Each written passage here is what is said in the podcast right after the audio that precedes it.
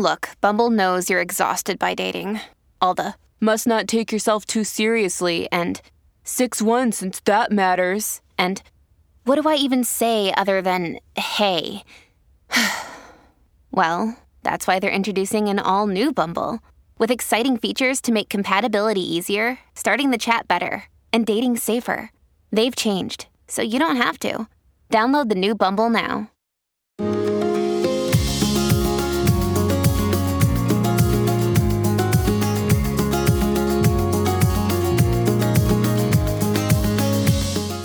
This is the Thoughts from a Page podcast, which is a member of the Evergreen Podcasts Network. My name is Cindy Burnett, and each episode I interview authors about their latest works and others in the book world about their jobs, what those jobs entail, and the books that they love. For more book recommendations, check out my earlier episodes and my website, thoughtsfromapage.com, and follow me on Facebook and Instagram at Thoughts From a Page. So many fun things are happening in my Patreon community. Each month, I run three series for the first, I highlight the titles I am most looking forward to in the following month. So for February, I focus on fabulous upcoming March titles. For the second series, I chat with a bookseller at an indie bookstore somewhere in the United States. We talk all about that bookstore, what people in the community are buying, and what that store does to give back to their community. And for the third, I speak with two bookstagrammers about their accounts, and then we have a themed literary discussion where we focus on books in a particular genre or subject matter. I have also just added two pre publication reads and author chats. Patreon participants will read electronically Home or Away by Kathleen West and The Cartographers by Peng Shepherd, and have chats with those authors prior to each book's publication. It is a fun opportunity that you cannot find anywhere else. The link to join is in my show notes. I hope you will consider it. I would love to have you. Today, I am conversing with Ruta Sepetys about I Must Betray You. Ruta is an internationally acclaimed, number one New York Times bestselling author of historical fiction, published in over 60 countries and 40 languages. Ruta is considered a crossover novelist, as her books are read by both teens and adults worldwide. Her novels, Between Shades of Grey, Out of the Easy, Salt to the Sea, and The Fountains of Silence, have won or been shortlisted for more than 40 book prizes and are included on more than 60 state award lists. Between Shades of Grey was adapted into the film Ashes in the Snow, and her other novels are currently in development for TV and film.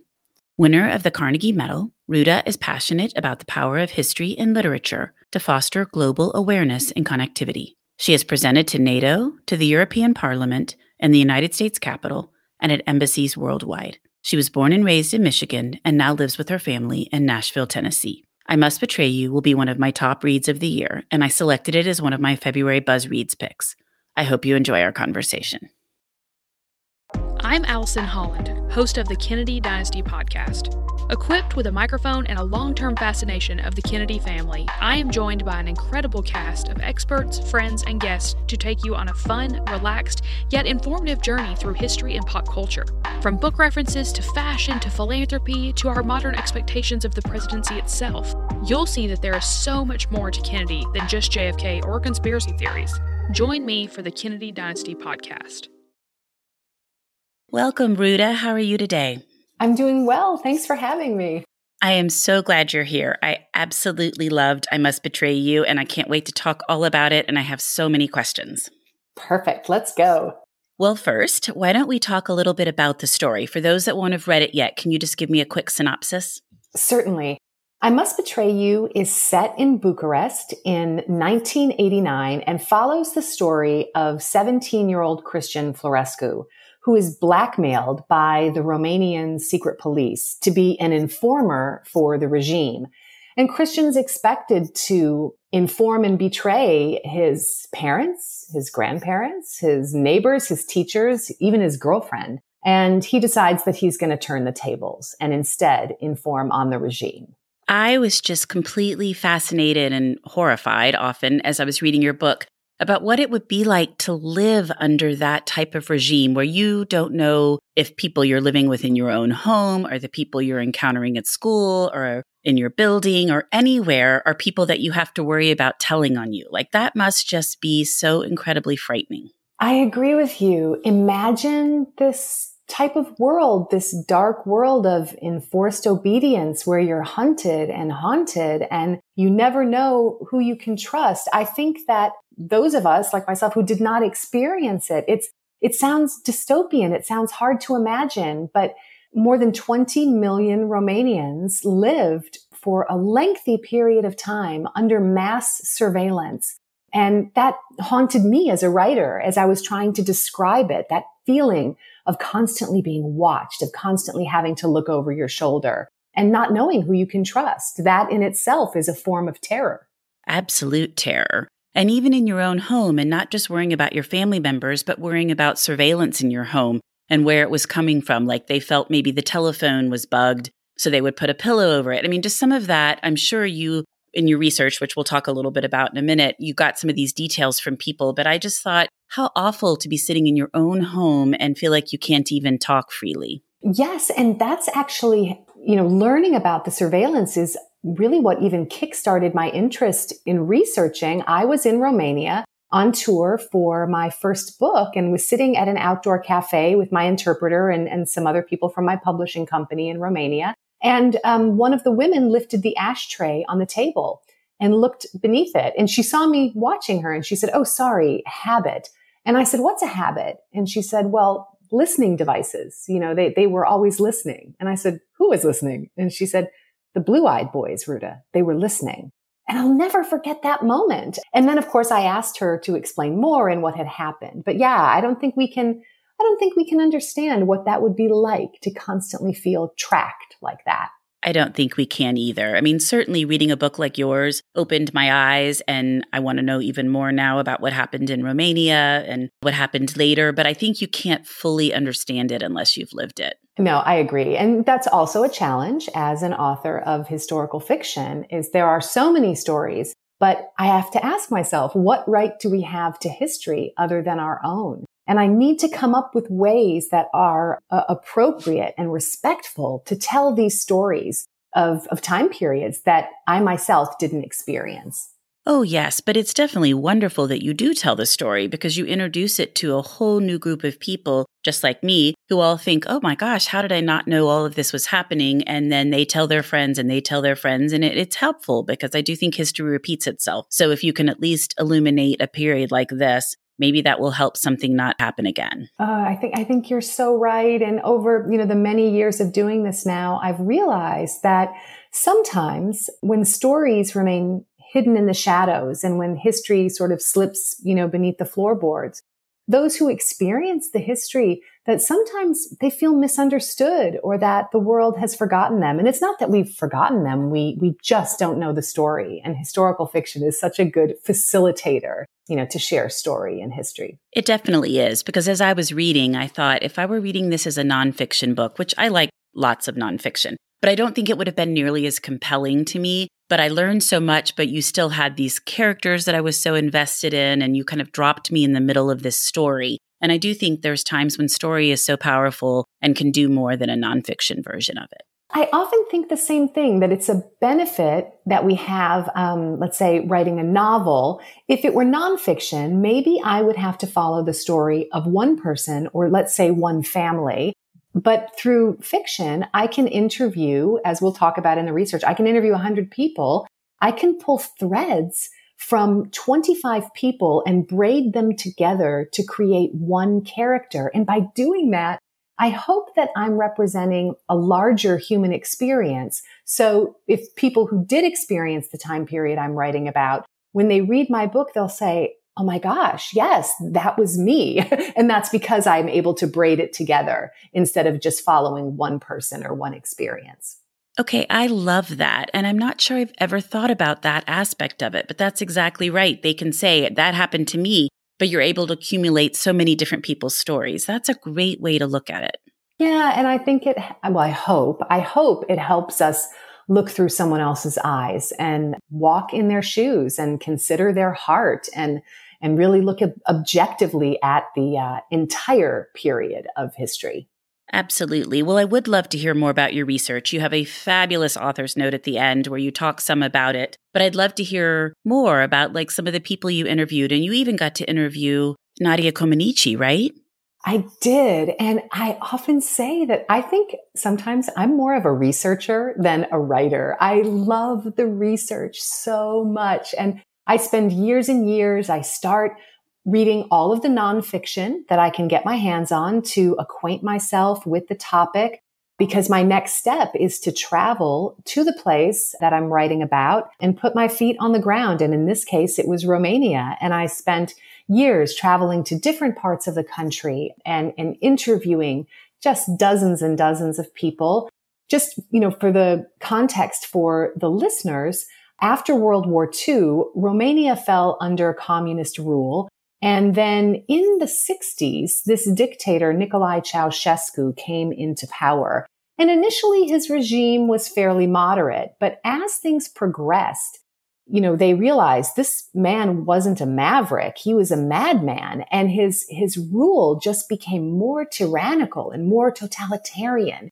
And so I interviewed people who, you know, who had interfaced with that, you know, people who were specialists with the, the secret police, the Securitate, in order to control the population. This dictator, Ceausescu, really um, built upon and developed this secret police force, which was had more power than even the military in Romania. If the Securitate was following you, I mean, they they could you could lose your job, you could lose your family members, you could lose your life. Um, it was really high stakes, and so I interviewed quite a lot of people who had experience with the Securitate, were part of the Securitate, or were part of, you know, the Securitate listening archives. I traveled actually to the dictator's home and uh, spent time, you know, in, in the home and looking through his closets and his wife's closets. And that was a very painful experience knowing that during the dictatorship, all of Romania's resources, they were sent to other countries. And that left the Romanian people with barely anything to eat. They had to stand in line. And mind you, this was the 1980s that they had ration cards and, you know, electricity was rationed and water was turned on and off. And yet here I was in this dictator's house seeing the type of life that he and his wife lived and the disparity. It was absolutely haunting. So that was part of the, the research as well. Speaking to people, true witnesses who lived through not only uh, the dictatorship, but through the revolution and people who were young at the time, you know, young people who had hopes and dreams and were just, you know, stifled by the regime and they inspired me. And then I even, I met with, with even the soldier who in the end, and if you know the history, you know that the dictator was executed. I met with the man who was on the firing squad who killed this dictator. So going from meeting with, let's say, getting true witness you know, testimony to getting historical testimony, meeting with historians and academics and even diplomats. The research process took many, many years. It must have. Now, is Ceausescu, is his home a museum? Is that how you were able to tour it? Yes. So, uh, certain aspects in Romania have been preserved, and his personal home is, is, you can take a tour, and my publisher arranged for me to go in and have, let's say, a more extensive tour, uh, which I, I really appreciated, and to sort of be up close and, and personal with what his lifestyle uh, was like. I also interviewed foreign diplomats. One thing that this dictator uh, was so successful at was duping other countries.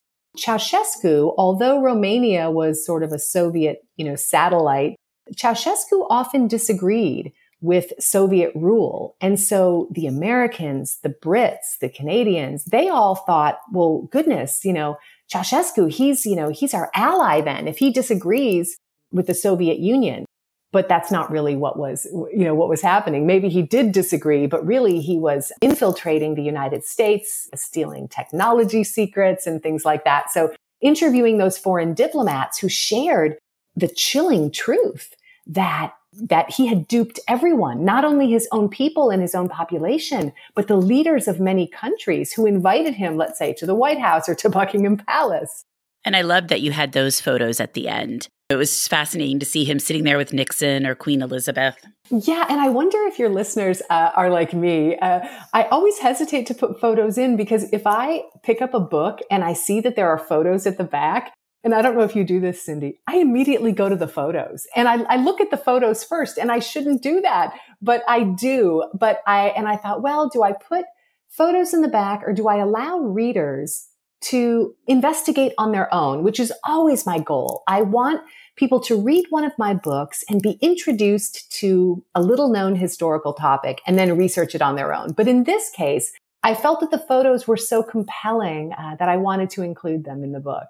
I love when the photos are there. And I actually don't go to the back. I just start at the beginning and read straight through. And I'm beginning to realize I may be in the minority. A lot of people start with the back. I love the photo you have at the beginning of either university students or high school students, I'm not sure which, who are riding around on a tank in the beginning of the revolution. I just thought that was fascinating. It definitely made me even more interested in the book and to get started with it. Oh, thanks for mentioning that photo. That photo is something I came upon during my research and, and it made an impression on me because, you know, Romania was one of the last countries uh, holding the Iron Curtain. And when revolution arrived, young people, high school students and college students, they took to the streets ready to fight the regime with their bare hands. They had nothing, just with like their hearts defiant. And they took to the streets and risked their lives. And that photo was taken by a French photographer, Luc Delahaye. And I loved it. I hung it up, you know, above my desk as I was writing as inspiration. And then I reached out to the photographer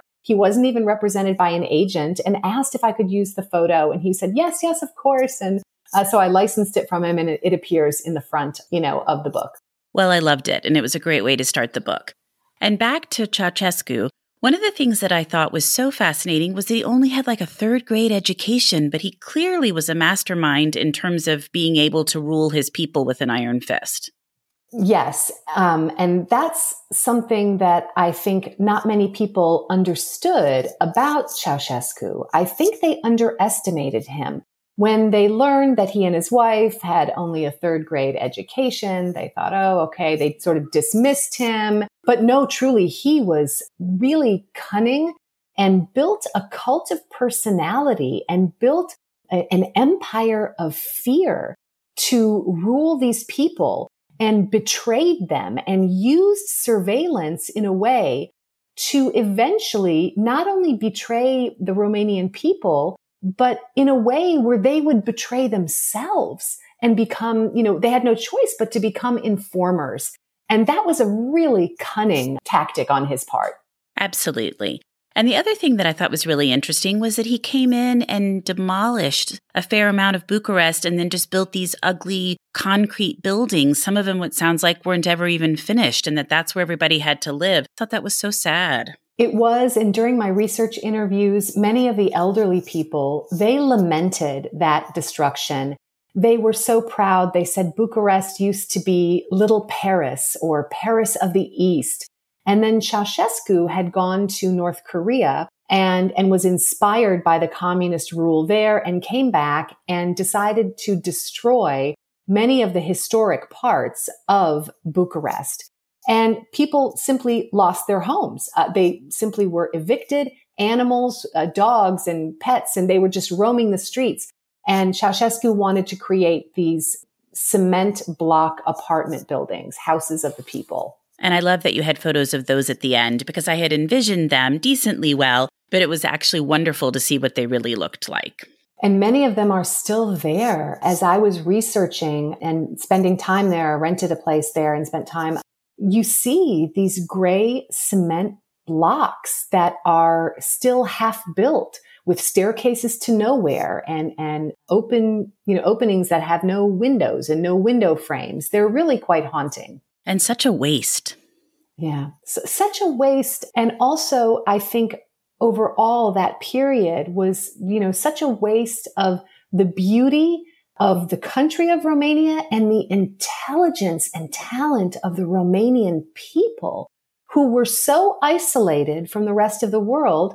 And as a result, we were isolated from Romania and denied the beauty of their culture and, and the intelligence of the population and all they had to offer.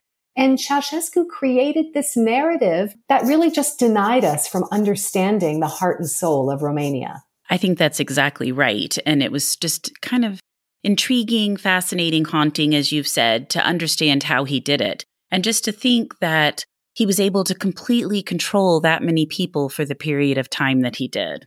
And to even control the population by instilling fear of your loved ones. Imagine husbands weren't certain if they could trust their wives. Wives couldn't trust husbands. Children were forced to inform on their parents. Imagine that situation. Um, some people told me that they had one personality at home with their family and they had another personality in the street uh, because they never knew who was listening. I can't even imagine. And what was it like interviewing some of these guards or interviewing one of the people that was on the firing squad? I mean, that must have been kind of almost creepy at points, or at least a little scary. What was it like talking to them? Well, first of all, I was grateful. Anytime that I am writing about such a difficult and dark part of history, I'm asking the human beings, beings who experienced it to revisit that trauma. And there's such a generosity when someone, for the sake of a book and for the sake of history, will, you know, will go there with me. And so interviewing this gentleman, he traveled, you know, hundreds and hundreds of kilometers to meet with me. And the first thing he said to me was, Ruta, I need you to understand Sometimes a revolution eats its heroes. And he had described how at the time of the execution, he was perceived perhaps as a hero. But then as years passed, it became unclear how the revolution had started, who was responsible, and then the perception of his act, which was initially heroic, sort of changed. And that again was tragic to me that this man who, I mean, he was military. And what happened is, you know, in December of 1989, the Romanian military joined with the people. Uh, when the revolution began, the dictator uh, gave an order to fire on civilians and, and to, to plow down civilians. And the Romanian military said, no, we're not going to do that. And, and they defended the people instead of defending the dictator. But this man, I just think it's it's it's difficult and and time is the unveiler of truth, right? And it's only after many many years that we'll be able to look back and peel back the layers uh, to determine what really happened. But he was very helpful because he was able to walk around the entire topic with me, not just give me one side, but gave me the side of the civilians and the side of the military and the side of the regime. What about the Securitate? I mean, talking to them, do they feel remorse? I mean, it would be kind of a difficult interview, I would think. People I spoke with, some denied that they were connected directly to the Securitate, but just explained that they had connections, so to speak. And I, I didn't push too hard. But also, what they did explain to me was that during this multi-decade period, that the perception was that the Securitate was protecting Romania from evil Western forces. And so to some, the Securitate, they were, they were heroic and they were patriots. And um, especially with young people, young people were told that informing was their patriotic duty. And, and that was, you know, a way to protect their beautiful country. And so there was a lot of mental manipulation going on with regard to the Securitate. I guess that's true. I hadn't really thought about it that way. What about the Kent cigarette bartering? Do you have any idea how that got started? I just thought that was such an interesting part of the story. I think it is interesting. And um, I uh, come from a, a family uh, that is familiar with communism. My father was born in Lithuania and fled when he was a small boy. My dad spent nine years in refugee camps before being able to come to the United States. Wow. Many of these Soviet occupied countries, a black market would emerge generally for products or, uh, you know, to trade items from the West. But in Romania, the black market was more robust, it seemed, than some of my research in other Soviet occupied countries. The black market controlled not only goods, but also services. So imagine families were tipping school teachers. And if you needed to, let's say that you're ill and you need an x-ray, you needed to have something to trade for that x-ray. It wasn't just readily available. And Kent cigarettes were something that the Romanians explained to me. Kents were currency. And, and they were explaining how many packs of Kents you would need to give to the dentist or, or you'd need a bottle of vodka for this or, and I found that that economy was fascinating. And especially the fact that the Romanians repeatedly told me they never smoked Kents. They never smoked them. because they were too valuable. They were too valuable. Exactly. And they simply traded, you know, the Kents. And I have memories of my grandfather in Michigan going to, you know, a, a department store and buying Levi's. And then we'd go to a big grocery store and buying cigarettes and buying aspirin and things like that and cough medicine and, and sending it secretly to Lithuania. And the Romanians told me that that some of these black market items made it in via East Germany or Hungary or um, or countries like that. And I found that fascinating. I just thought it was so interesting, and I wondered sort of the source of the Kent cigarette thing. You know, you just wonder how something comes about. Like, how did that become the currency? It's just, it was entertaining. It's it's completely entertaining, and also the the mythology that goes along with it. With some of these black market items there were rumors that for example within a package of kent cigarettes was a, a golden ticket for i don't know you know for for whatever. And just in a, a situation where information is restricted rumors run rampant and i discovered that during research that you know, these rumors would just because people would speak on the street, they couldn't speak in their homes and, and information was shared on the street. And that's how these rumors would begin. And, and these spec, you know, when you don't have the full story, sometimes we tend to fill in the blanks on our own. And that creates speculation, which again denied the Romanian people from the truth of the outside world. I'm sure it was so eye opening for them after the revolution and when knowledge was flowing more freely to realize everything that had been going on that they didn't know about. It was. And one of the very moving interviews I had was with a group of young men who were telling me that in the 1980s, movies at the time they were VHS tapes, you know, VHS tapes that were smuggled in from the West, whether it was Top Gun or Die Hard or any of these mo- Pretty Woman, these movies that were really popular, that when they watched a movie like that, that they thought it was fantasy, that seeing people who could go to a faucet and hot water would roll out, or seeing someone who quits their job in a movie because you know Romanians weren't able to choose their employment. They did they were assigned an apartment, they were assigned a job. These things seemed so fantastical. And there was a man who said that when he was little, he literally thought that it was they these movies were all make believe. And it was only as he came into his teenage years that he learned, wait a minute, this movie was really filmed on a street that exists and people live like this. And when you open a refrigerator, there's food inside. And the way they described it, oh, it just, it brought me to tears knowing how much we have and thinking at the time, you know, in 1989, the type of life I was living of, of comfort and safety when over 20 million Romanians were, you know, were just going without. I agree completely. I kept thinking about that over and over again and just thinking it's sad I didn't really know a lot of this was happening and just the the dichotomy. I mean thinking about my life versus all of these poor people. And then how frustrated and mad they must have been on top of everything else when they were kind of outside this regime to be like, oh my gosh, all this stuff's been going on and we just had no idea, or we thought it was fantasy. We thought Disneyland was make believe, all those types of things. It, it's just horrifying.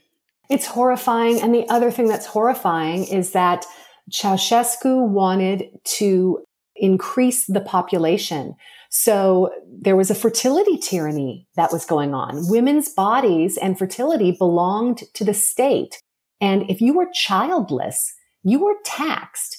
And women to, to achieve the, the title of heroine mother, to have 10 children. This is what Ceausescu wanted. And it put such pressure on women's health.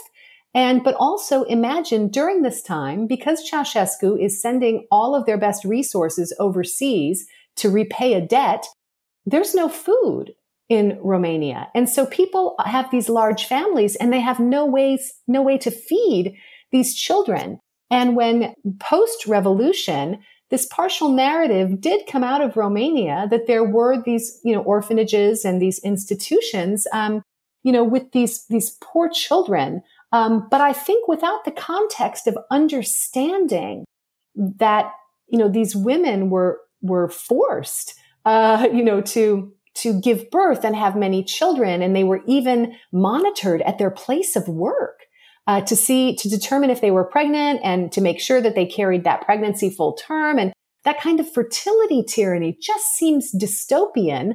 And we were never privy to the full story uh, at the time or even directly following the revolution.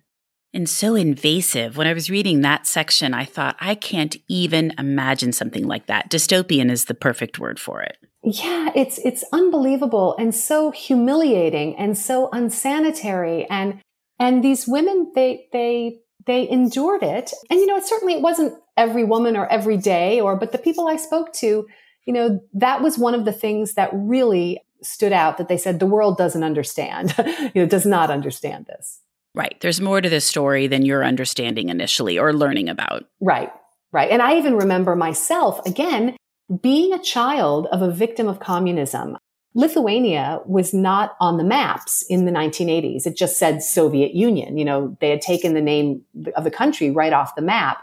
But I remember watching the Olympics because I was such a fan of, of Nadia Comaneci in the 70s and her walking through the gym with the word Romania on her, you know, on her jacket. And I thought, oh my goodness, how fortunate these Romanians are. You know, unlike Lithuania, they, they can wear the name of their country across their back. And, and I had so little knowledge of what was happening. And I was fortunate to speak with Nadia during my research and she gave me such a great perspective. She really encouraged me in the novel. She said, please focus on the sacrifice of just the, the, the, ordinary Romanian person. She, she explained that she had the opportunity to leave the country to compete and she said, even though she was, of course, tracked by the Securitate and, but just that opportunity that she had. And she said that the Romanians themselves, the level of endurance,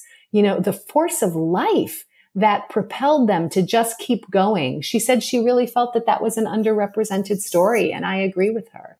And I think that's what really made your story so heartfelt and so page turning was that it was just the everyday people that were living this life. Yeah, in terms of page turning, I each book that I approach, I have to decide what's the point of view and you know what sort of style am I going to take on to tell this story and relay this part of history. And with this book, I felt that I wanted it to be a page turner. I, I was breathless writing it. So I wanted the reader to be breathless reading it. I use an economy of phrasing, maybe as you noticed, short chapters short sentences, almost very stark language to, to convey this atmosphere, this ashen landscape, this, you know, landscape of the lost, I was referring to it as. And so I hope that that does, you know, contribute to the pacing and maybe give it a more suspenseful feel. It was very suspenseful. And I think short chapters really contribute to that for a couple of reasons, because as you said, they're kind of sparse and you get you know some some information each time but then you're like it's only one more chapter it's only one more chapter and then you just keep going and all of a sudden you're at the end and it's it's terribly manipulative of me to do that but i do it because i become so invested in these topics i am so passionately connected to the people who help me with my research in this case you know the, the, the people of romania that i want you to keep reading and i'm going to do anything i can to pull you forward you succeeded. I really like your title because I think it works on many levels. As I was reading, I was curious about it and what you thought about it and how it came about. Well, as you know, most authors, we don't have final say over our title. It's something that we do discuss with our publisher and our publishers outside of the United States often title the book something completely different. It, for example, in Romania, the book, the Romanian edition of the book is not called I Must Betray You. But in the United States, I was trying to think of something that captured the harrowing nature of everyday existence. And it occurred to me that, you know, Ceausescu, he betrayed the population. He betrayed other countries. And in insisting and forcing people to inform on others, he forced Romanians to even betray themselves. But yet this one boy, he decides he's going to turn the table, this one brave young man, and he betrays the leader of the country. So it, it, it is sort of multifaceted and I hope it has several layers. But in, in Romania, they are simply, they call the book The End of Whispers, December 1989. So very different. Oh, I like that. The End of Whispers. Yep. So that works well too. Well, one thing I want to talk a little bit about my daughter and I saw you speak years ago. And I think it was it was definitely after your first book. It might have been when your second book was coming out, but you told the funniest story about when Between Shades of Grey came out and the overlapping time with 50 Shades of Grey coming out and the confusion that caused. Can you talk a little bit about that? Yes. it was so funny. I just absolutely loved it at the time. And I tell people that story all the time. And I'm like, I need to ask her about it. Oh, and it's still enduring to this day. I had thought, well, you know, as, as the years pass, you know, there will be more distance between the two books. No, Lithuania has still never looked so sexy. Um, what, what, happened um, between Shades of Grey came out, and six months later, Fifty Shades of Grey came out, and I remember my mom saying, "You're going to have a problem," and I said, "Mom, there are lots of books with the same title." She said, "Not like this book." I said, how do you know? She said, I read it. I said, oh goodness. Okay.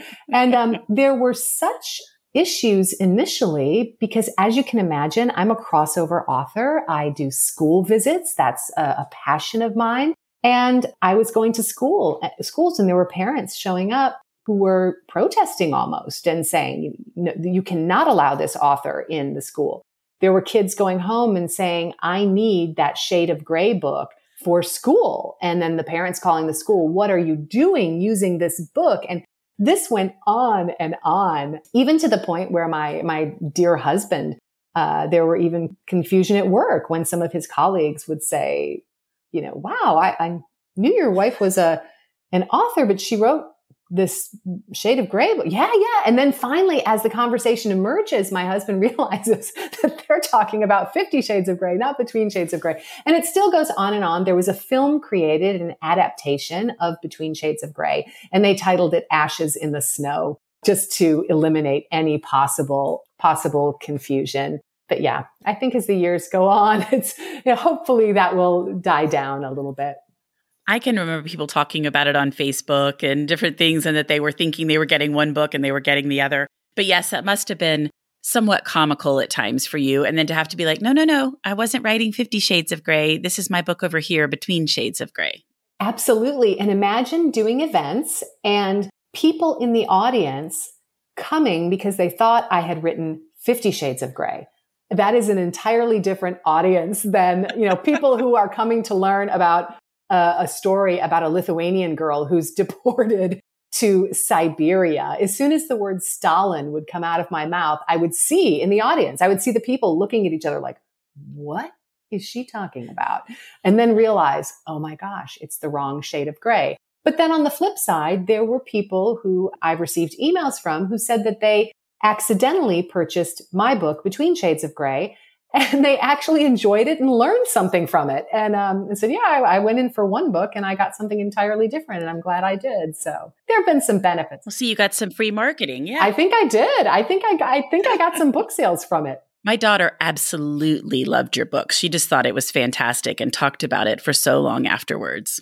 Oh, please thank her for me. I will. Well, are you working on anything at the present that you would like to share with me? Yeah, I actually have a book on writing that is going to be coming out soon. I have a, a theory that everyone has a story to tell and that the building blocks of story, of plot, character development, setting, dialogue, they, they can all be mined from our personal experience. And so it's a writer's guide to craft through memory.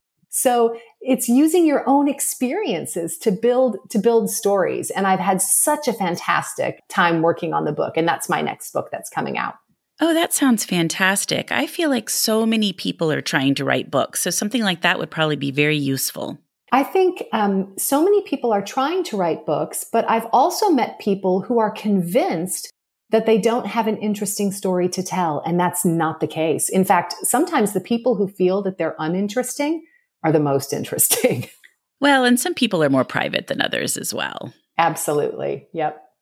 Well, what about what you've read recently that you really liked and recommend?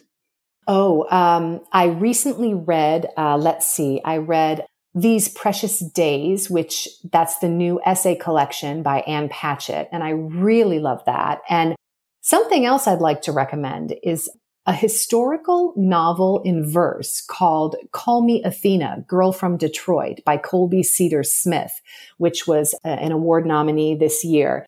It's uh, about a Greek family that lives in Detroit. And it's, again, a historical, but it's a novel in verse and it's absolutely beautiful. I haven't heard of that one. I'm going to have to go track it down. It's great. It's fantastic. Well, good. Well, thank you so much, Ruta. I just loved your book and I really enjoyed speaking with you. Thank you for coming on the Thoughts from a Page podcast today. Thanks so much for having me. You know, a lot can happen in seven minutes, and luckily, that's how long it takes me to tell a story. My name is Aaron Califato, and I'm the creator of Seven Minute Stories.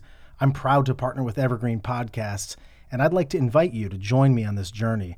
I'm going to take you on some crazy roller coaster rides using my unique extemporaneous storytelling style, and together, we're going to try to make sense of the world, all through the art of storytelling, and all in approximately seven minutes.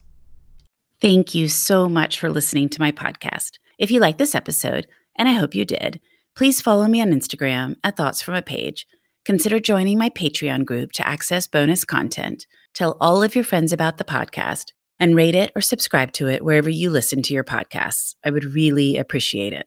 The book discussed today can be purchased at the Conversations from a Page bookshop storefront, and the link is in the show notes. I hope you'll tune in next time.